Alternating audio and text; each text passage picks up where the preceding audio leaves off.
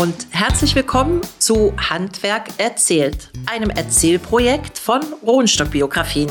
Rohnstock Biografien ist ein Unternehmen aus Berlin, das Lebensgeschichten, Familiengeschichten und Firmengeschichten aufschreibt und in Erzählsalons, einem speziellen Format, das wir entwickelt haben, den Erfahrungsaustausch fördert. Ich bin Katrin Rohnstock die Inhaberin der Firma und die Leiterin unseres Erzählprojektes Handwerk erzählt zwischen Tradition und Zukunft.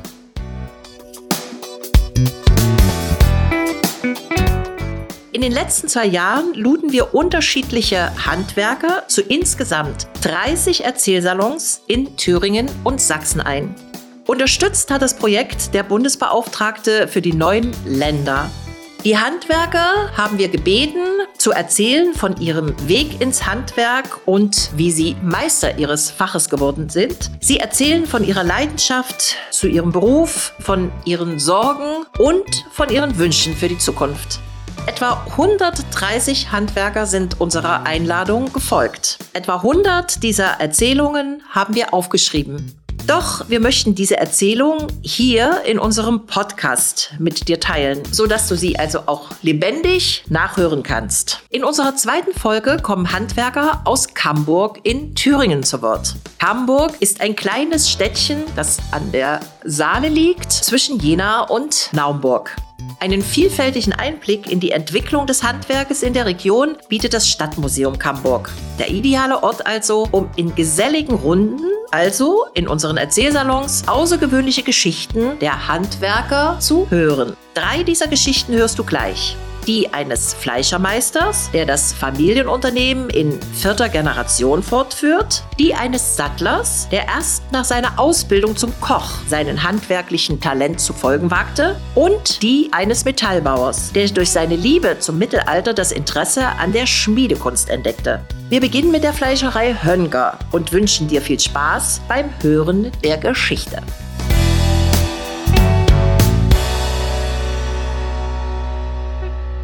Unsere Firma gibt es seit 1895 in Jena und war auch seitdem immer, äh, ich bin jetzt also in der vierten Generation, war immer in Familienbesitz, waren schwierige Jahre dabei, zwei Weltkriege. Also der Uropa hieß äh, Oskar, sein Sohn Fritz hat den Betrieb übernommen. Das ist eben auch, wie es im Handwerk üblich ist, war das meistens Ehepaare. Der Fritz hat sich aus Nordrhein-Westfalen seine Frau geholt. Die stammt auch aus einer Fleischerfamilie, aus dem Sauerland meine Oma, und das ist auch die erste, die ich dann persönlich kennengelernt habe, weil mein Opa Fritz, der ist bereits 1955 verstorben. Das stellte natürlich seine Frau vor gewisse Probleme. Sie hatte zwei Söhne. Der älteste war gerade 18 geworden, war zwar mit der Lehre schon fertig, aber noch lange nicht so weit, so einen Betrieb zu übernehmen. Und der jüngere Sohn, mein Vater, der war erst 10. Also sein Vater, genau an seinem 10. Geburtstag ist der eigene Vater verstorben. Ja, was was machen wir jetzt? Hatte sich noch äh, Hilfe besorgt von einem anderen Jenaer Fleischermeister, Paul Thürolf. Ich weiß nicht, warum der Zeit hatte, damit auszuhelfen, aber hat es jedenfalls gemacht. Und meine Oma hat sich dann dazu entschlossen, selbst die Meisterprüfung abzulegen im Fleischerhandwerk. Ihr wurde ja auch so die Pistole auf die Brust gesetzt. Entweder hier gibt es einen Meister oder der Betrieb wird geschlossen. Und da hat sie halt behelfsweise diesen Herrn Thürolf gehabt, aber dann meinte es auch, nö, ich will das selber machen. Ist dann die erste, erste Frau als Fleischermeisterin in Thüringen geworden und hat dann auch den Betrieb geführt bis ins Jahr 1973, als dann ihr älterer Sohn, auch wieder Fritz, äh, den Betrieb übernommen hat, was also mein Onkel ist. Und der hat aber immer seit er 16 war Probleme mit der Haut gehabt. Na, also Schuppenflechte hatte der, das ist sein Problem. Und da hatte er dann auch nur zwei Jahre den Betrieb und hat dann zu seinem jüngeren Bruder gesagt, weißt du, Wolfgang, das ist jetzt, du übernimmst den Betrieb und ich arbeite bei dir mit. Und hatten dann eben die darauffolgenden schweren Zeiten, es durfte keiner eingestellt werden. Es durfte auch in so Ende der 70er muss das gewesen sein, keine Lehrlinge ausgebildet werden vom Fleischerhandwerk. Also in vielen Gewerken gab es dann gar keine richtigen Privatbetriebe mehr. Mit Fleisch und Wurst haben die privaten Fleischer 50 Prozent der Versorgung gewährleistet. Ja. Und Mitte bis Ende der 80er Jahre kam dann ein Umdenken, dass wir durften auch wieder Lehrlinge ausgebildet werden. Also das wurde dann alles ein bisschen gelockert, aber Material, hier gab es keine Steine, bei uns gab es keine Schweine. Reimt sich. Oder es war Messe in Leipzig. Dann hast du Schweine bekommen, denen fehlte die Keule. Weil die Schweinekeulen, die wurden nach Leipzig geschafft, die ausländischen Gäste alle Schnitzel essen sollten. Und ja, was wolltest du machen? Man konnte sich beschweren, es hat aber nichts genützt. Da haben sie halt gesagt, dann nimmst du halt gar keine Schweine, ist uns doch egal. Man wächst da nun so rein. Ich bin ja 71 geboren. Das dreht sich ja dann alles auch um, um den Betrieb. Meine Mutter war auch mit dem Geschäft. Die hat verkauft. Ja, das hat natürlich dann auch bedingt, dass mein Bruder und ich zum Beispiel äh, Armbrot machen oder vorbereiten, weil um sechs wurde der Laden zugeschlossen. Der Vater hat noch Kasse gemacht, die Mutter hat noch weggeräumt. Also konnte man nicht zu Hause auf dem Sessel sitzen und warten, bis die Mutti kommt ins Armbrot machen. Mhm. Das musste dann schon mal auf dem Tisch stehen. Und mit Wurst aus der Fleischerei natürlich. Ja, natürlich. Äh, Mein Bruder, der ist drei Jahre älter als ich, der ist zunächst mal Kfz-Schlosser geworden. Das war eben nichts, äh, Ferienarbeit hat er mal mitgeholfen, aber war nicht so seins. Ja, und ich muss jetzt so sagen, mangels Alternativen habe ich dann den Beruf ergriffen. Ich hätte vielleicht auch noch weiter zur Schule gehen äh, können oder wollen, aber damals war das ja so, du musstest dich so drei Jahre Volks-AB verpflichten, sonst bist du ja gar nicht erst mal zum Abi zugelassen worden, äh, solche Scherze. Und ich hätte sowieso nicht gewusst, was ich sonst machen soll, also habe Nee. ich dann, Das ist die beste Situation. weil ich von Gab keinen 87 bis Beruf. 89 dann Fleischer gelernt in Gera, auch in einem privaten Betrieb. Durfte Ihr äh, Vater nicht ausbilden oder wollten Sie? Er wollte nicht. Also ausgebildet wurde immer bei uns. Er hat auch zeitgleich mit mir einen anderen Lehrling ausgebildet, mit dem arbeite ich jetzt noch jeden Tag zusammen. Aber das ist Sohn vom Chef im Betrieb, das ist immer blöd. Entweder wird er nicht richtig rangenommen oder wird doppelt so hart Ja. rangenommen. Je nachdem. Was haben Sie da gelernt? Also was, was bei Ihnen äh, zu Hause nicht hätten lernen Da habe ich können? gelernt, dass in Gera die Bratwurst Roster heißt. Okay, das ist ja schon mal was, gut. Und die Knackwurst heißt Bratwurst. Ja, bin dann 89 im Sommer in den elterlichen Betrieb und habe es da nie wieder rausgeschafft. Also ein bisschen Wanderschaft wäre schon noch schön gewesen. Ja. Anders, weil ja dann noch in dem Jahr die Grenze geöffnet wurde. Da haben sich eigentlich ganz andere Möglichkeiten ergeben, aber aus irgendwelchen Gründen, die ich jetzt nicht mehr so richtig nachvollziehen kann, hat das nicht geklappt bei mir. Tja, dann kam halt da der, der große Umbruch. 1993 habe ich dann meine Meisterprüfung gemacht. Da hat mein Vater eben auch gedrängt, dass das so schnell wie möglich vonstatten geht, weil er meinte, später hast du dann auch keine Zeit mehr. Damals noch äh, auch in Gera wiederum, in, also unsere Berufsschule, die ist auch heute noch in Gera. Kann man heutzutage alles schön in unserer Meisterschule in Thüringer Wald machen, in Rohr, alles komprimiert. Mein Vater war aber schon immer bestrebt, auch den Betrieb voranzubringen. Mittlerweile 1995 hat er, haben wir 100-jähriges Jubiläum gefeiert. Mhm. Und der Betrieb war in der Innenstadt von Jena in der Fußgängerzone. Wir haben dort auf zwei, manchmal drei Etagen produziert. Die Kühlhäuser waren im Keller. Das war eben 1895 gab es noch keine elektrischen Kühlmaschinen. Da wurde im Winter auf der Saale Eis geschlagen, Eisblöcke. Die wurden dann dort in solche Ausbuchtungen in die Wände reingepackt. Wurde überliefert, das Eis hielt bis August. Und so haben die Kühlräume funktioniert. Oh, aha. Später kamen dann Kühlmaschinen rein und wir haben die blöde Treppe verflucht, weil wir halt unten im Keller diese Kühlräume hatten und den Zerlegeraum. Den ganzen Tag Treppe auf, Treppe ab. Eine Leberwurst, die ist bei uns fünfmal die Treppe hoch und runter. Besonders jetzt im Sommer, da musste sie dann, wenn sie fertig war, wieder runter ins Kühlhaus. Und dort gab es auch keine Möglichkeit, das irgendwie zu erweitern. Und es hätte auch keinen Sinn gemacht. Wie gesagt, Fußgängerzone in einem Mietshaus drin finden die Mieter nicht so toll. Wir Fleischer haben die blöde Angewohnheit, sehr zeitig anzufangen. Damals so fünf oder halb sechs. Manche Maschine ist auch ein bisschen lauter. Äh, fanden nicht alle witzig. Also hat sich mein Vater dann umgeschaut und wollte irgendwo ganz neu bauen. Erstmal so den nördlichen Rand von Jena, aber da waren auch Anfang der 90er die Grundstückspreise schon ziemlich nach oben äh, gegangen. Und ein alter Freund der Familie, der hat gesagt, ne, dann kommt er nach Dorndorf. Da haben wir auch ein schönes äh, Neubaugebiet, wo sich Betriebe ansiedeln. Ja, da ist man sich handelseinig geworden. Und meine Eltern sind als Erste, die hatten sich erst ein Privathaus gebaut. In Dorndorf auch. Mhm. Weil Aha. wir vorher noch über den Betrieb da auch in der Innenstadt gewohnt haben. Das Haus gehört zwar auch der Familie, aber war eben auch nur so eine kleine Altbauwohnung. Die sind da als Erste rausgezogen. Dann wurde anschließend der Betrieb gebaut und in den sind wir 1995 dann umgezogen, im 100-jährigen. Also noch vor dem Jubiläum. Wir sind im Februar, glaube ich, umgezogen und im April war es Jubiläum. Haben wir dann große Party wiederum in der Oberlaumgasse gefeiert, im Stammgeschäft. Weiß ich noch, haben wir die Rostbratwurstbrötchen für 100 Pfennige verkauft. Da war, also, da war die Gasse voll Leute. Das war richtig. Wir haben auch die anderen, die Gaststätte Null, die haben mitgemacht, die hatten Bänke draußen stehen, die ganzen anderen Geschäftsinhaber, die haben sich alle mit beteiligt. So im Laufe der Jahre dann haben wir natürlich, der Betrieb war relativ groß oder großzügig geplant. Da sind dann noch ein paar Filialen dazugekommen. So, jetzt im Moment haben wir noch ein Geschäft in Erfurt, das ist am, am weitesten entfernte, und dann noch vier Geschäfte in Jena. Dann haben wir hier in Dorndorf noch das Geschäft. Ja, das ist jetzt mal so zur Geschichte. Mein Bruder ist übrigens 1995 auch mit, der kümmert sich da mehr um den kaufmännischen Bereich. Das musste der sich aber auch dann mehr oder weniger aneignen, sage ich jetzt mal. Lehrgänge besucht. Ja, richtiger Familienbetrieb. Meine Eltern, die haben sich zwar zurückgezogen, aber meine Frau ist mit im Geschäft, kümmert sich in Jena im Urgeschäft um äh, Partyservice und kalte Küche und sowas. Tja, und aktuell so die Probleme, die wir jetzt haben, das hätten wir uns mal nie so denken oder vorstellen können mit dem Fachkräftemangel. Wie gesagt, wir haben immer ausgebildet, waren auch immer bestrebt, die Leute zu übernehmen. Aktuell haben wir eine Auszubildende in der Firma, die jetzt in diesem Jahr auslernt, ist eine gebürtige Griechin. Eine Fleischerin oder eine Verkäuferin? Verkäuferin. Das hatte ich mal über ein äh, Projekt, über das habe ich in der Zeitung gelesen, die äh, Jugendliche das heißt, so jung sind die eigentlich auch nicht mehr, so sind eigentlich alle schon über 20, vorzugsweise aus Spanien und Griechenland hierher holen, da wo es eben so hohe Jugendarbeitslosigkeit mhm. gibt. Vorher kriegen die schon Deutschkurse, dass die jetzt nicht völlig unbedarft hierher kommen, weil da wird es ja noch schwieriger. Du hast ja auch in jedem Beruf, hast du ja nachher mit Fachbegriffen zu tun. Das ist bei uns ja nicht anders. Aber das hat sehr gut funktioniert. Das Mädel hat dieses Jahr beim Lehrlingswettbewerb auf der Messe in Erfurt den ersten Platz belegt. Also das ist dann jetzt, gilt schon als Teil der Abschlussprüfung. Die musste also ein Präsent herrichten zu einem bestimmten Motto. Dann ein paar Schnittchen, Kanapés, ein bisschen mhm. zeigen, dass man mit den Fingern mhm. fingerfertig ist und auch ein bisschen kreativ arbeiten kann. Ja, da war sie natürlich dann auch sehr stolz. Wir sind eigentlich schon immer in der Innung sehr aktiv. Mein Vater war seit der Gründung oder Neugründung der Fleischerung Jena deren Obermeister hat dieses Amt 1914 oder 15 mangels Nachfolger an mich übergeben.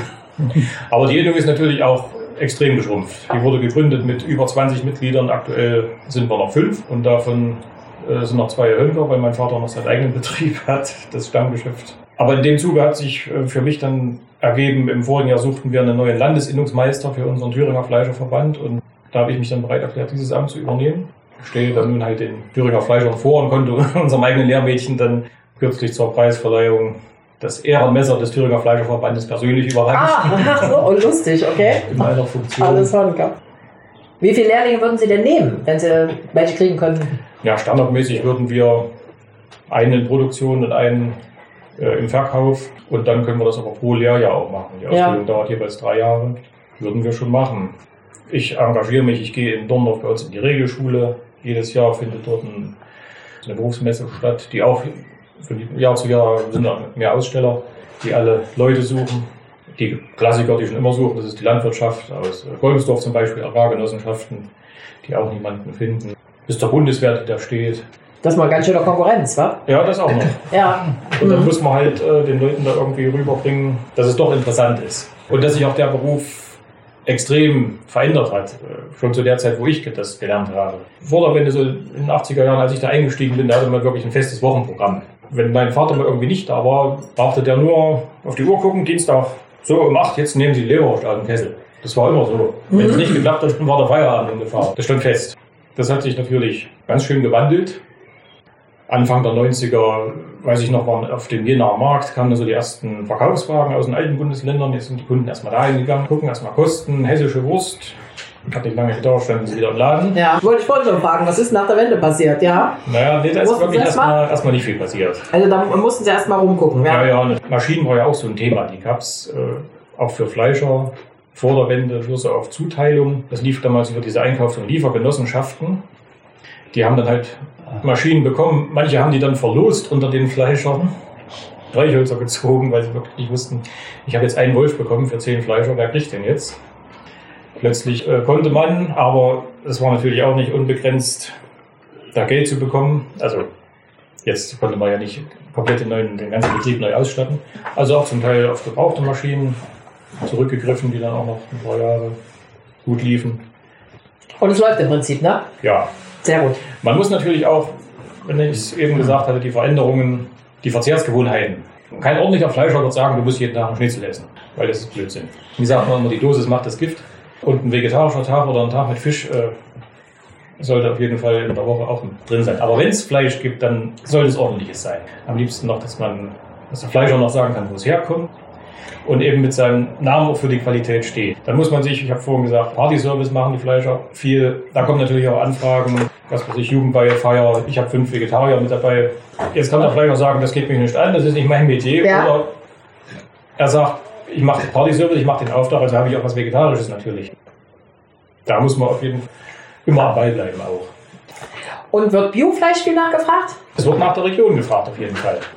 Regionalität ist das eine, aber Qualität ist halt das andere. Und, äh, wenn ich beides kriegen kann, dann mache ich das und verkaufe das auch. Aber wenn ich hier aus der Region äh, keine gute Qualität bekomme, weil letzten Endes ist es ja so, das steht ja unser Name auch dran an den Geschäften und das, was wir da drinnen verkaufen. Das soll ja nicht irgendwelcher Mist sein, sondern wir wollen ja den Kunden lieber Qualität liefern. Deswegen ist uns das halt dann, dann wichtig. Aber man ist auch da immer auf der Suche, findet man einen regionalen Anbieter, kriegt man das hin, dass der mir auch die Menge an Schweinen liefern kann, die wir brauchen. Und Rindern, Rindfleisch ist auch so ein Thema jetzt aktuell, wenn die Grillsaison startet. Da werden also Steaks auf den Grill gelegt, die es vor, noch vor fünf Jahren nicht gab, zumindest nicht in Deutschland.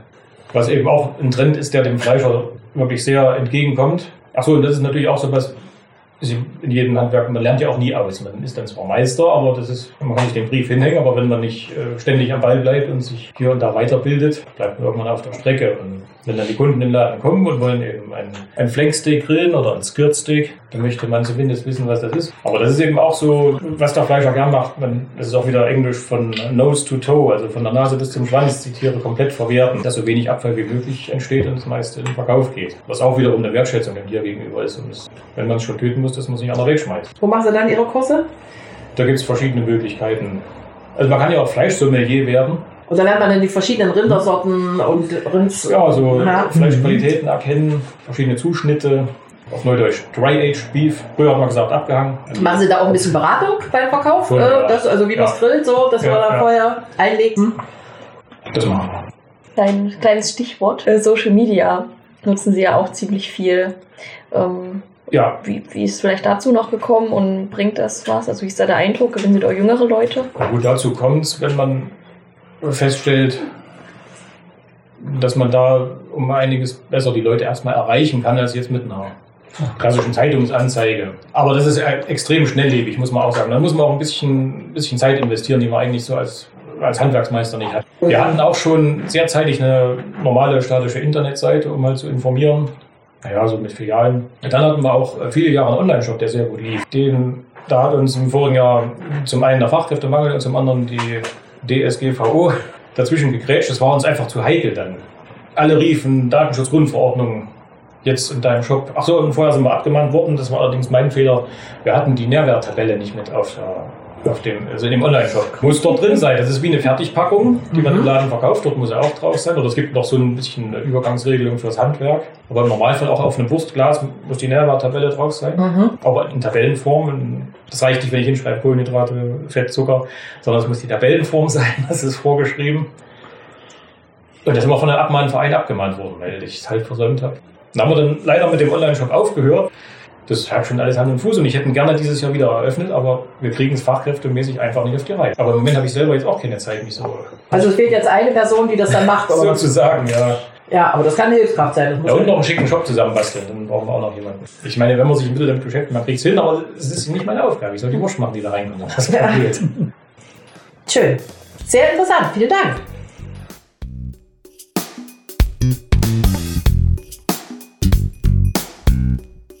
Geht's weiter mit Mirko Dors, der nach seiner Karriere als Koch die Sattlerei für sich entdeckte. 98, 99 und 2001 genau. Ich habe meine Lehre in Nürnberg gemacht, im zweitgrößten Hotel in Nürnberg. Danach bin ich wieder hergekommen. Hätte zwar auch andere Angebote gehabt in ferne Länder. Durch unseren Betrieb hatten wir einen Koch, der aus Dubai da war und der uns gepusht hatte. Über Bekannte wurde der dort in das Hotel, um die Lehrlinge für die Prüfung äh, fit zu machen im Prinzip. Und äh, noch ein paar Tricks für Zukunft. Ähm, ich hätte im Hotel bleiben können nach bestehender Prüfung. Hätte mit nach Dubai gehen können. Hatte aber alles kein Interesse. Bin einfach wieder hergekommen im Prinzip. Meine Mutter hatte schon äh, Wäscherei seit 98 und Änderungsschneiderei. War ich erstmal wieder hier und hatte zu tun gehabt, halt keine Arbeit zu bekommen. Also Sie wollten nichts bekommen. Ich wollte nicht, weil es mir in bestimmten Hotels, wo ich auch war, unter anderem, ich sag mal, es hat mir nicht ganz gepasst. Ich habe gelernt, auf Qualität zu achten. Und was ich festgestellt habe, in diesem Beruf gibt es einen Unterschied zwischen Ost und West. Also im Westen habe ich mehr gelernt, als was die hier gelernt hatten zu der Zeit. Dafür hatten die aber im Westen äh, ihre Lehrlinge und hätten die keine Arbeit bekommen. Mal übersetzt gesagt. Wieso? Ähm, dort musste in der Berufsschule sogar Mathe nochmal richtig gemacht werden. Und das konnten die nicht. Nee. Also, ja, am besten hat jeder einen Job gekriegt auf gut Deutsch dort. Als Lehrling. Unsere Chefin damals hat explizit auf Lehrlinge aus, aus dem Osten Wert gelegt. Da wird sich nicht gleich krank gemeldet. Das kommt schon vom Elternhaus her im Prinzip. Äh, wer feiern kann, kann auch arbeiten gehen am Endeffekt. Ja. Daraufhin hatte ich überall mal ein bisschen gearbeitet und habe dann einfach in der Firma von der Mutter angefangen.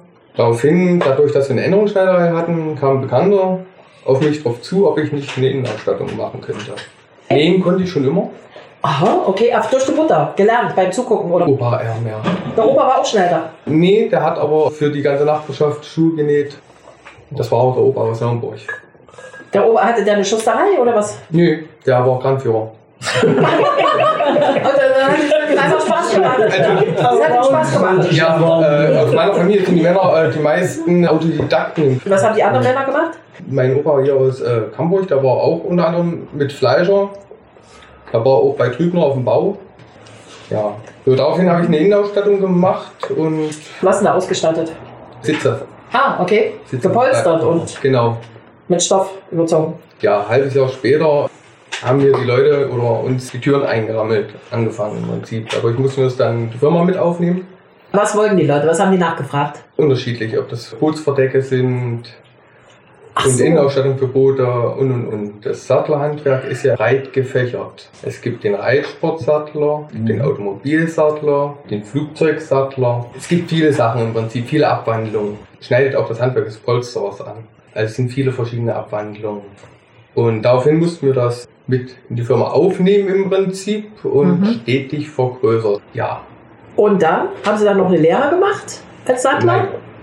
Alles autodidaktisch. autodidaktisch selber beigebracht, Ja. nach und nach immer weiter kundig gemacht. Ich bin Oder- mit allen Kollegen auch äh, per Du, also wir äh, helfen uns gegenseitig. Ähm, aber das beigebracht habe ich mir alles selber. Naturtalent, ha? Sagenhaft. Okay, kleines Ja. Genie. Mit welchen Materialien arbeiten Sie jetzt? Oder ist das immer pro Auftrag anders? Also, Ja. wenn jemand, der mit dem Schiff kommt, dann wird es wahrscheinlich. Äh, mit Booten ist es, äh, ja, es sind andere Materialien, sind dort äh, ausschlaggebend im Prinzip. Fängt bei Kunstleder an. Kunstleder ist nicht Kunstleder, gibt auch unterschiedliche Ja. Sachen, unterschiedliche Anwendungen. Hm. Genauso wie Echtleder. Da gibt es Möbelleder, Automobilleder im Prinzip. Das sind unter, die werden unterschiedlich gegerbt, weil Automobil hat sehr viel Schweiß, Temperaturunterschiede wie Sommer und wie Winter, was das Möbelleder nicht braucht. Was ich nur nicht gemacht habe, ist halt mich auf eine Sache zu spezialisieren. Das bringe ich nicht übers Herz. Jeder, der bei mir kommt, für den habe ich ein offenes Ohr, was Und das sind dann immer ganz individuelle Aufträge. Wahrscheinlich, ähm, sind sehr viele individuelle Aufträge. Ja. Man hat auch äh, Industrieaufträge. Also Industrie ist auch nicht immer alles Industrie. Die Industrie lässt auch viel bei kleinen Betrieben, Sattlerbetrieben herstellen, was für die zu umständlich ist. was denn zum Beispiel? Laubsäcke für Hartschnitzelheizung zum Trocknen. Macht der Kollege unten in Dorndorf. Leichtflieger werden auch viele Sitze im Prototypenbau von Sattlern hergestellt. Bestimmte äh, Sonderedition im Prinzip, die es bloß in bestimmten Stückzahlen gibt. Automobiltechnisch wird auch viel von Sattlern Prototypen hergestellt, ob Mhm. das gangbar ist und und und. Hm. In Nisserstedt war ein Sattler, den sein Geselle ist bei BMW. Die äh, digitalisieren oder machen die Schnittmuster für die Automobilbereiche, die dann in Fernost zurechtgeschnitten werden und genäht Mhm. werden. Und gibt es denn keine im Westen, keine Sattler? Doch, doch. ist der es gibt Beruf ausgestorben? Nee. Nee, der Beruf ist nicht ausgestorben. Das Problem ist, äh, es gibt deutschlandweit 20 Lehrlinge. Das Problem ist bloß, ein Bruchteil davon bleibt in diesem Beruf. Wieso? Du lernst nur das, was dein Lehrberufbetrieb hat, gemacht hat. Das wird ja aber auf der freien Marktwirtschaft nie ausreichend sein. Weil nicht, äh, ob es jetzt beim Polsterer ist, nicht jedes Möbelstück ist gleich. Jedes hat andere Bewandtnisse, die Schnitte müssen anders sein. Ja, Da müssen sie alle zu euch kommen. ja also äh, an Aufträgen hapert es bei mir nicht. Ich habe zu viele Aufträge. Können Sie denn nicht noch einen Lehrling nehmen? Erstens darf ich keine ausbilden. Ach so, weil Sie kein Meister sind, ne? Ja, ich habe auch keinen Ausbildereignungsschein. Das ist der Knackpunkt. Den Meisterbrief brauchen wir zum Ausbilden nicht. Das Problem ist einfach bloß, dass ich platztechnisch gar nicht die Möglichkeiten hätte. Die Sachen, die ich rausgebe, das ist mein Name. Ich mache keine weitere Werbung, überhaupt nicht. Viele Hamburger wissen es noch nicht mal. Und ist das noch mit der Mutter in einem. Alles in einem Haus, ja. In, also die Eltern Etage, Schneidereien und die. Ja, ja, Okay. ja. Und die Mutter hat auch niemand zweites. Also ihr arbeitet. Äh, meine Lebensgefährtin. Ach, die ist noch mit dabei. Ja. Die macht die in der Sattlerei mit oder in der Schneiderei? Teils, teils, also dort, wo sie gebraucht wird.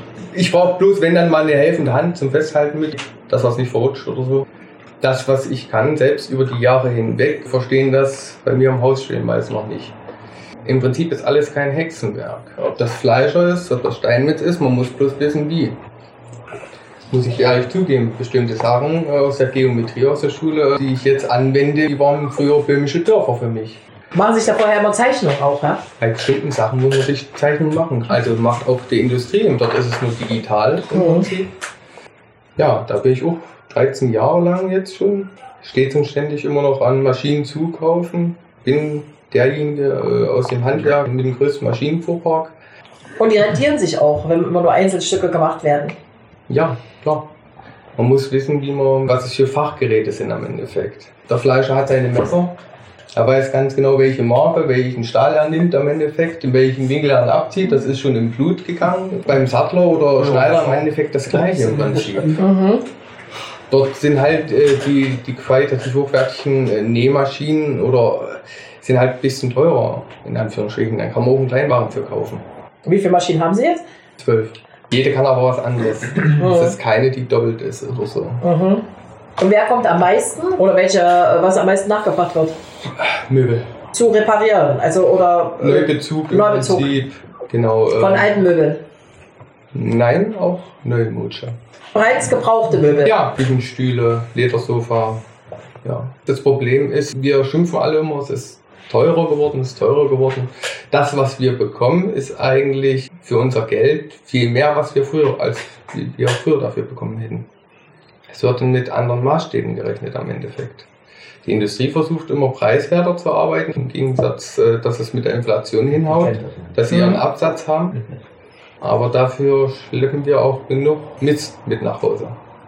Was keine Haltbarkeit hat, oder? Richtig, Hm. richtig. Dort auch der Fachkräftemangel, was in Möbelhäusern anbetrifft, dass sie nicht richtig ausgebildet werden. Die machen Verkäuferausbildung und dann gibt es ein halbes Jahr so einen Schnellkurslehrgang. Da fängt schon an im Prinzip. Man kann äh, die Haltbarkeit von äh, sagen wir Ledermöbeln extrem verlängern, wenn man sie richtig pflegt. Richtig pflegt. Viel wird halt falsch gemacht Beim Kunden dann, weil er nicht weiß, wie er sie pflegen muss. und auch falsch aufgestellt beziehungsweise dann falsch gekauft. Echtledermöbel sollten nicht in der Sonne stehen, mindestens 30 bis 40 Zentimeter weg von jeder Heizquelle, egal ob das Heizung ist oder ein Ofen ist. Jedes äh, Vierteljahr mit dem richtigen Reinigungsmittel gereinigt und wieder neu eingefettet werden. Das Reinigungsmittel darf aber nicht entfettend sein. Es muss rückfettend sein. Ja, es ist, äh, das Handwerk ist vielseitig. Und daraufhin versuche ich auch meine Kunden im Prinzip bei den richtigen Sachen äh, richtig zu beraten im Endeffekt. Auf der einen Seite ist man Handwerker, auf der anderen Seite ist man Verkäufer. Für mich steht aber die Qualität und Langlebigkeit sehr im Fokus. Weil im Handwerk hat man auch viele Kollegen, die einfach Trittbrettfahrer sind. Die das dann ein paar Jahre machen und Mhm. dann aufhören. Weil Mhm. im Grunde genommen hört man nur erstmal die hohen Preise und denkt sich, da verdient man richtig viel Geld. Mit wenig Arbeit. Mhm. Ja. Es ist halt ja, sehr vielseitig, der Beruf. Mhm. Der, äh, man muss Ideen haben und wenn der Kunde kommt, mit den Kunden zusammen was zusammenstellen, wo man schon selber im Endeffekt sieht, sieht gut aus oder lass es lieber sein. Und woher kommt die Kundschaft? Deutschlandweit. Also ich habe Stammkunden in Bremen, München Mhm. und Berlin. Sehr schön. Wunderbar. Ja, vielen Dank. Sehr interessant. Als letztes erzählt Metallbauer Christian Löwenberg von seiner Begeisterung fürs Mittelalter, der harten Lehrzeit und warum man sich Fähigkeiten in jedem Gewerk beibringen kann, wenn man am Handwerk nur interessiert ist. Ich bin 88 geboren. Durch meinen Vater schon und seine Interesse am Mittelalter und Altertum bin ich da so ein bisschen reingewachsen in die mittelalterliche Geschichte. Hab da auch noch viel so mitgekriegt und alles. Hab bei Zeiten auch eine große Interesse an Blankwaffen, Messern, Schwertern und sowas dann gehegt. Und dann stand für mich eigentlich seit klein auf fest, ich werde mal Schmied. So, und als es dann soweit war, im Jahre 2004 gab es diesen Beruf nicht mehr. Da war der Beruf Schmied an sich ausgestorben. Ich hätte zwar lernen können äh, in Frauenbriesnitz bei einem Schmied, der hätte mich auch gerne genommen, war aber so, die Lehre geht dreieinhalb Jahre und der hat bloß noch zwei Jahre bis zur Rente gearbeitet. Also hat das nicht geklappt. So, dann habe ich mich auf die Suche gemacht und rumgefragt. Da habe ich im September 2004 meine Lehre als Konstruktionsmechaniker im Stahlbau angefangen. Habe das dann als Jahrgangsbester abgeschlossen, 2008. Und habe dann noch ein Jahr in dem Beruf gearbeitet. Muss sagen, Lehre war sehr hart. Wir haben als Lehrlinge schon zwölf Stunden Schichten geschoben. Es war ein holländischer Hauptbetrieb, der auch in Holland noch einen Sitz hatte, die auch einen Maschinenbau hatten. Die, haben, die hatten noch einen Zweig sogar, die haben Küchen gebaut. Also das war so ein bisschen breit gefächert. Die haben praktisch, dieser Maschinenbau hat für Metallbau, für seine Firmen hat er praktisch die eigenen passenden Maschinen gebaut. Große Bandsägen, Standsvorrichtungen, Scheranlagen und alles, was dazugehört. Bohranlagen, automatische. Ja, habe nach der Lehre dann noch meinen Führerschein gemacht. Da war ich noch ein Dreivierteljahr hier im Betrieb. Dann hieß es, jetzt gehst du nach Holland in den Hauptbetrieb. Also jeden früh, Montag früh um vier los hier. Sechs Stunden nach Holland gefahren. Zwölf bis 14 Stunden am Tag gearbeitet. Weil wir waren ja einmal dort. Was willst du machen? Was willst du da mit Freizeit? Dann wurde es zwar ein bisschen langsam schwierig, weil ich eine neue Freundin hatte. Da wollte Ja. ich nicht, wollte nicht mehr so weit von zu Hause weg. Ja, ja, genau. Das war dann ein bisschen schwierig. Und Ende 2010 war mal mitten in der Woche, ein Mittwoch. Äh, kurz vor der Mittagspause kam der Chef hier, ihr drei, kommt mal mit ins Büro. Ja, es tut uns leid, wir müssen euch leider kündigen. Da haben sie erstmal ihre ganzen frisch Ausgelernten rausgeschmissen, weil denen mussten sie keine Abfindung zahlen. Also haben wir Mittag unsere Schecke gepackt, haben uns geduscht und sind mit dem Transporter nach Hamburg gefahren. Nach Hamburg. Nach Hamburg, wieder. nach Hamburg, ja. Genau. Transporter hin, Tasche aus dem Auto heim. So, da war das erstmal erledigt, das Ja. Thema. Wir haben zwar gutes Geld verdient, also wir haben im, ich weiß noch, noch im letzten halben Lehrjahr, haben wir 970 Euro bekommen. Also es war eine schöne Zeit, gerade wenn man so jung ist, konnte man viel mit anfangen. Ja, dann war das vorbei. Hab aber das Schmiedehandwerk mir trotzdem angeeignet, weil ich das schon immer machen wollte. Autodidaktisch, oder was? Genau, autodidaktisch, weil ich Ja. halt wirklich Interesse dran hatte. Ja. Hab äh, vorher schon angefangen, als es dann losging in der Kindheit, jeder Junge wollte mal Ritter sein. Ja, genau, Also mein Sohn ist, auch. ist einfach so. Ja, ja, gibt so, So. die Phase, Bin, Ritterphase. genau, bin ich zu meinem Vater und ich sage, hier, die haben alle ein Schwert aus Holz, wir müssen jetzt ein Schwert aus Holz bauen. Wieso? Schwert ist nicht aus Holz. Mein Vater unter der Werkbank gekramt, ein Stück Metall rausgezerrt, mir einen Winkelschleifer angelegt, hier mach. War ich natürlich der Einzige mit einem Schwert aus Metall. Oh, oh, oh, okay. Gab keine Toten, auch viele kaputte Holzschwerter. und so ging das dann los. Und schon viel aus, ich sag mal, kleinen Sachen Metall auf den Schraubstock gehämmert und sich ausprobiert und gemacht und getan. Und dann meinte der Vater vor der Lehre, wenn du eine Lehre kriegst im Metallberuf, dann bauen wir eine Schmiede im Garten. Weil mein Vater auch begeisterter Handwerker ist. Und ich die Lehre im, im Sack. Gut, dann ging das los. Dann haben wir 16 Quadratmeter im Garten eine Gartenhütte angebaut. Da kam dann langsam ein Dach drauf. Da standen erstmal nur grob, ich sag mal, Pfosten, dass das Dach erstmal hielt. Dann kam da euch mal nach und nach Wände dran. Dann kam mal der Maurer, der hat dann hinten mal eine feste Wand reingezogen, wo nur das Schmiedefeuer stand. Dann haben wir hier unten, weil das auch Verwandtschaft ist, von der alten Lederfabrik. Ah, Die hatten auch eine Schlosserei. Und da standen natürlich in der Schlosserei noch lauter Maschinen. Also die ganzen Maschinen da raus, das Schmiedefeuer raus, diesen Einsatz jedenfalls, der Rest war gemauert. Dann ich mich zu Hause hingesetzt in der Lehre und ein Schmiedefeuer gebaut, eine Abzugshaube, alles, alles da rein, die Maschinen wieder in Stand gesetzt, alles entrostet, neu gestrichen. Dann über Bekannte viele Maschinen gekriegt. Schon gar nicht für Geld, sondern wirklich, weil sie gesehen haben, ich habe Interesse. Und dann haben sie gesagt, stell einen Kasten Bier und dann ist gut. Also so wirklich Vitamin B, kennst du jemanden, kriegst du was.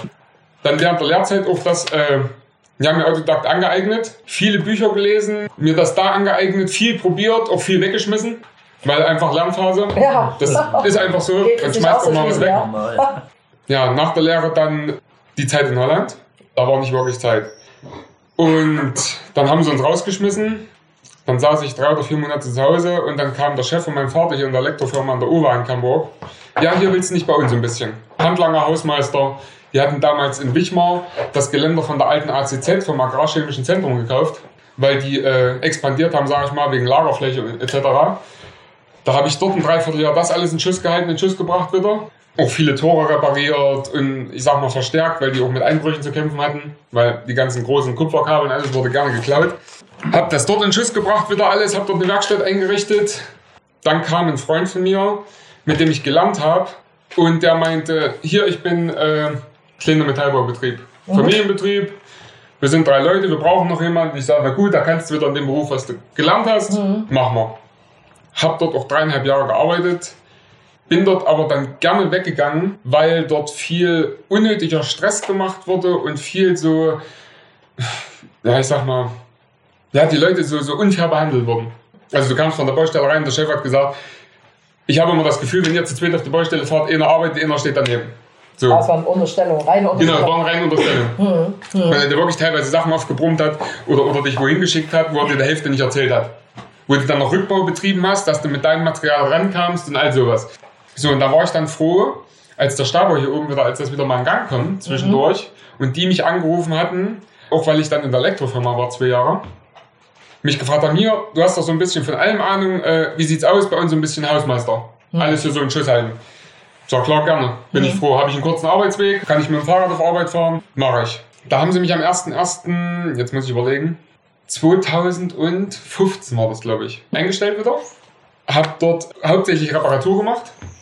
Von Schweißgeräten, von Anlagen, irgendwas, alles, was so anfiel. Alles Mögliche gemacht. Mit der Metallbausache eigentlich hatte das groß nicht mehr zu tun. Wir haben dann noch viel Maschinenbau, haben wir dann umgesattelt. Also das, was wir in Holland nicht geschafft haben, Maschinenbau, haben wir dann dort fortgeführt haben viele äh, Transportmaschinen gebaut, Bohranlagen, Sägeanlagen, also schon auch viel mit Kabel, das kam mir dann wieder zugute. Und im April des gleichen Jahres wurde ich ins Büro gerufen und dann hieß es, ja, es geht bergab, haben keine Aufträge mehr, auf Wiedersehen. War ich noch in der Probezeit, da ging es ja ohne Probleme. So, dann saß ich wieder zwei Monate äh, zu Hause, hab dann vom Arbeitsamt ein Schreiben gekriegt in Kloster Lausnitz. Familienbetrieb mit den zwei Söhnen und noch äh, drei Angestellten.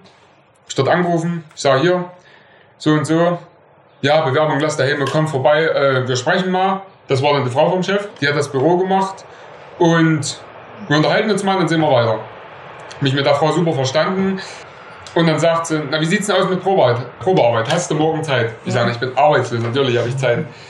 Ja, fährst du morgen auf die Baustelle, da und dahin. Kollegen sind dort, ich sage, gut, machen wir. Da habe ich dort drei Tage Probe gearbeitet und, und dann haben sie mich gefragt, ja, wie sieht's aus, würdest du anfangen?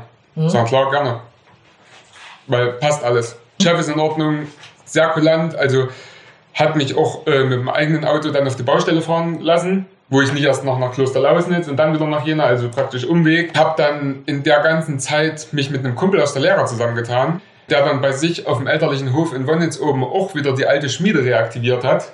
Und haben dann viel gemeinsam gemacht in unserer Freizeit. Das lief dann im Urlaub teilweise von früh um sieben bis abends um zehn, dass wir da in der Werkstatt standen. Irgendwelche Messer, Schwerter, alle möglichen Sachen gemacht haben, einfach nur um es zu probieren. Haben uns auch die Sache mit dem Feuerschweißen, also mit diesem Damaszenerstahl, das Natürlich. angeeignet, weil das konnte, wir hatten Das- ja. einen äh, Schweißfachmann im Betrieb im Stahlbau und nicht mal der konnte das mehr. Und der hat Schmied gelernt. So hatte da drin auch einen Meister. Nicht mal der konnte das. Und wir zwei haben uns das dann selber über Bücher, über Probieren, alles wieder angeeignet. Und haben da viel gemacht und auch viel für Freunde immer mal gemacht. Ein Messer, wenn die kamen hier, ich brauche mal ein Geburtstagsgeschenk oder wie sieht's aus. Und haben da viel gemacht und ja, dann bin ich in die Mittelalterszene gerutscht, habe dann dort Schwertkampf gemacht, drei Jahre lang. Aber das war ja nebenbei. Das war auch in der Das, Freizeit. das war in der Freizeit, Ja, da habe ich ja. das noch mitgemacht, weil wie gesagt, diese Mittelalterschiene, alles, Ja. das hat dann alles so ein bisschen zusammengepasst. ja. Ja, dann war ich in der Firma in Kloster Lausnitz drei Jahre jetzt und jetzt habe ich nochmal gewechselt vor Mhm. einer Woche, weil ich einfach ein heimatnahes Angebot bekommen habe. Ist zwar nicht mehr in der Metallbranche, ich arbeite aber wieder mit meinem Kumpel, mit dem ich gelernt habe, zusammen, was einfach super passt, weil wir uns blind verstehen. Und wenn ich dazu komme, mache ich auch nochmal was in der Werkstatt bei mir. Also, das steht jetzt zwar schon lange still, Aber die Werkstatt ist da. die Werkstatt, das die ist eine gibt's richtig, noch. Das ist eine richtige Schmiede, da ist alles da. drin. Da gab es dann mal noch von, von meiner ersten Freundin, äh, die Oma, die hatte in Halle einen Betrieb, äh, Loro X-Rohre. Die machen so Abwasserleitungen und äh, gerade äh, Dachensysteme, Fallrohre und sowas. Diesen Betrieb haben sie aufgelöst. Da haben die mich angefragt, hier, wir äh, räumen die Werkstatt aus. Willst du den Amboss, das ganze Zeug nicht haben? Dann habe ich noch einen Amboss von 1912 abgestaubt. Dann, wie gesagt, hier immer die, äh, die Werkstatt unten von der alten Lederfabrik ausgeräumt. Dann immer so auf Dörfern rumgehorcht. Wo reißen sie was ab oder wo will wer was loswerden? Das dann immer eingekauft und alles. Hier unten am Schießplatz bei Barchfeld teilweise noch die Werkstatt mit ausgeräumt. Als sie das verschrotten wollten. Auch einfach darum, dass das Werkzeug nicht verloren geht. Ja, ja. Weil, wie gesagt, also jeder Schmied macht sich eigentlich sein Werkzeug selber. Aber wenn du so eine alte Zange kriegst oder so alte Hämmer mit Gebrauchsspuren oder sowas, das ist auch nochmal was anderes. Mhm. Als wenn du jetzt losgehst und kaufst in im Internet oder Ja, so. ja. Ich habe zwar auch schon viel Werkzeug selber gemacht, aber manche Sachen du kannst dir von dem Werkzeug auch selber nochmal viel abgucken. Wie machst du das oder was für Werkzeug brauchst du für welchen Zweck und und und. Und danach fängst du dann selber an auszuprobieren, was brauchst du, wie geht's oder machst du dann erstmal im Kopf, wie komme ich eigentlich zu dem Ergebnis und alles sowas. Also das ist halt das Spannende. Wir haben es auch viel schon gemacht, einfach mal ein Stück Stahl ins Feuer geworfen und dann geguckt, was draus wird. Einfach mal drauf los, ohne einen Plan am Anfang. Also meistens die schönsten Sachen entstanden. Ja. Zurzeit schaffe ich es nicht mehr, weil der Kleine wird nächsten Monat ein Jahr. Ach, so, das ist also auch zwischendurch Genau, das ist auch noch- Freundin, ja, genau, okay. da- das ist auch noch zwischendurch passiert. Und Okay. der wird jetzt ein Jahr nächsten Monat am Ja. 4. Und da komme ich natürlich auch nicht mehr zu wirklich was. Ja, Weil, Später dann Armbrüche. Kling, kling. ja, da muss das bringe ich ihm schon bei. Ja, ja. Das, Da muss der dann in Schmiede, die Schmiede richtig, machen. das braucht er sich gar nicht zu überlegen studieren. Das fällt aus. Und ja, da komme ich natürlich auch nicht mehr dazu. Weil wenn ich von der Arbeit komme, dann befasse ich mich noch ein bisschen mit dem Kleinen, bevor der ins Bett Klar, geht. na klar. Nee, das ist jetzt das Alter. Und da muss, genau, wenn, wenn der der dann soweit ist, dann können Genau, wir zusammen in die richtig. Dann kann die Mutti alleine daheim sitzen. Mit dem Opa zusammen. Ja. Ja, Und der Vater macht aus der Schmiede nichts? Der Vater ist mehr so neben, also neben hobbymäßig so der Holzwurm. Der macht viel mit Holz. Ach, der macht was als Ja. also Tischler sozusagen. Ja, so oder? ein bisschen, ja. Alles so, der ist gelernter Elektriker, was mir gar nicht liegt. Ja, wir arbeiten dann noch viel zusammen. Also er was aus Holz machen, sagt hier, ich brauche dann noch einen Beschlag dazu oder irgendwas. Dann stelle ich mich halt hin, mache die passenden Beschläge dazu oder irgend so. Wie gesagt, es muss halt auch von der Zeit passen bei mir. Und was ist das jetzt für eine neue Firma? Das ist in München-Gosserstedt Frank Schönherr. Dies ist Haustechnik. Abwasser, Installation, Bäder, sowas. Heute waren wir zum Beispiel in Tautenhain, haben Solartechnik installiert. Also alles mögliche eigentlich. Und das muss man nicht gelernt haben, das kann man, wenn man so ein Das kommt dann wenn automatisch. man Sag Geschick hat. ja, wenn- ich sag mal, wie bei ihm, wenn man Interesse am Handwerk hat, Ja. dann kommt das alles nach man und Von nach. einer, äh, Genau. Dann kann man von einer Branche in die nächste So ein ähm, bisschen, ja. rüber switchen und Ja. schnell einarbeiten. Gerade wenn man so ein bisschen Interesse auch dran hat und sich nicht verweigert, Neues zu lernen, Ja. dann ist das nicht so das Problem. Und dadurch, wie gesagt, mein Kumpel, mit dem ich Metallbau gelernt habe, der hat auch nie eine Heizung vorher oder irgendwas im heizungstechnischen Bereich äh, was gelernt. Der hat sich das auch alles selber angeeignet, weil er noch ein Eigenheim hat und hat da selber viel gemacht. Mhm. Wie gesagt, das bringt man sich dann so gegenseitig bei. Und das Mhm. funktioniert gut. Und ich habe auch bis jetzt, äh, bis auf meine Bewerbung zur Lehrstelle, Mhm. habe ich nie wieder eine Bewerbung geschrieben. Hat sich so irgendwie. Das im, im. Handwerk bin ich auch der Meinung, ist das nicht nötig, weil das zählt, was du kannst. Also da bringt es mehr, wenn du mal drei Tage in dem Betrieb arbeitest, probeweise, Mhm. und die Leute sehen, was du kannst und du zeigst, was du kannst. Mhm. Da können die eher einschätzen, als wenn du auf einem, auf einem Zettel schreibst, ich habe das gemacht, ich habe die Mhm. Bescheinigung, ich habe da einen Schweißschein. Das bringt dem Handwerk nicht, bin ich Ja. der Meinung. Schön. Mhm. Und wird es noch irgendwann mit der Schmiede? Wird es irgendwann? Es haben schon viele Freunde gesagt, wir sollen uns selbstständig Ja, machen, genau. mein Kumpel und ich. Ja. Aber wie mein Kumpel immer so schön sagt, selbst und ständig. Ja. Das heißt dann eben wieder Genau, der ganze Papierkram. Haben wir gesagt, nee, machen wir nicht. Wir machen das hobbymäßig, wenn wir dazu kommen, Mhm. wenn wir Freude dran haben und wenn wir Spaß dran haben.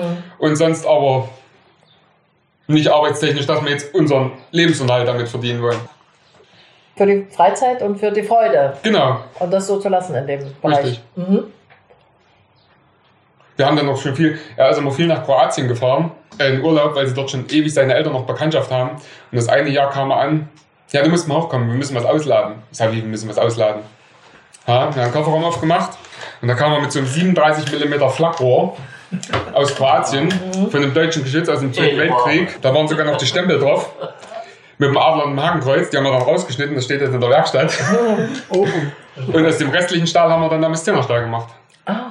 Aber dieser Stahl ist nicht zu unterschätzen, weil dieser Stahl rotglühend, also 1250 bis 1300 Grad, schon dann ins Weißglühende rein, verhält sich in dem Bereich wie ein normaler Baustahl kalt.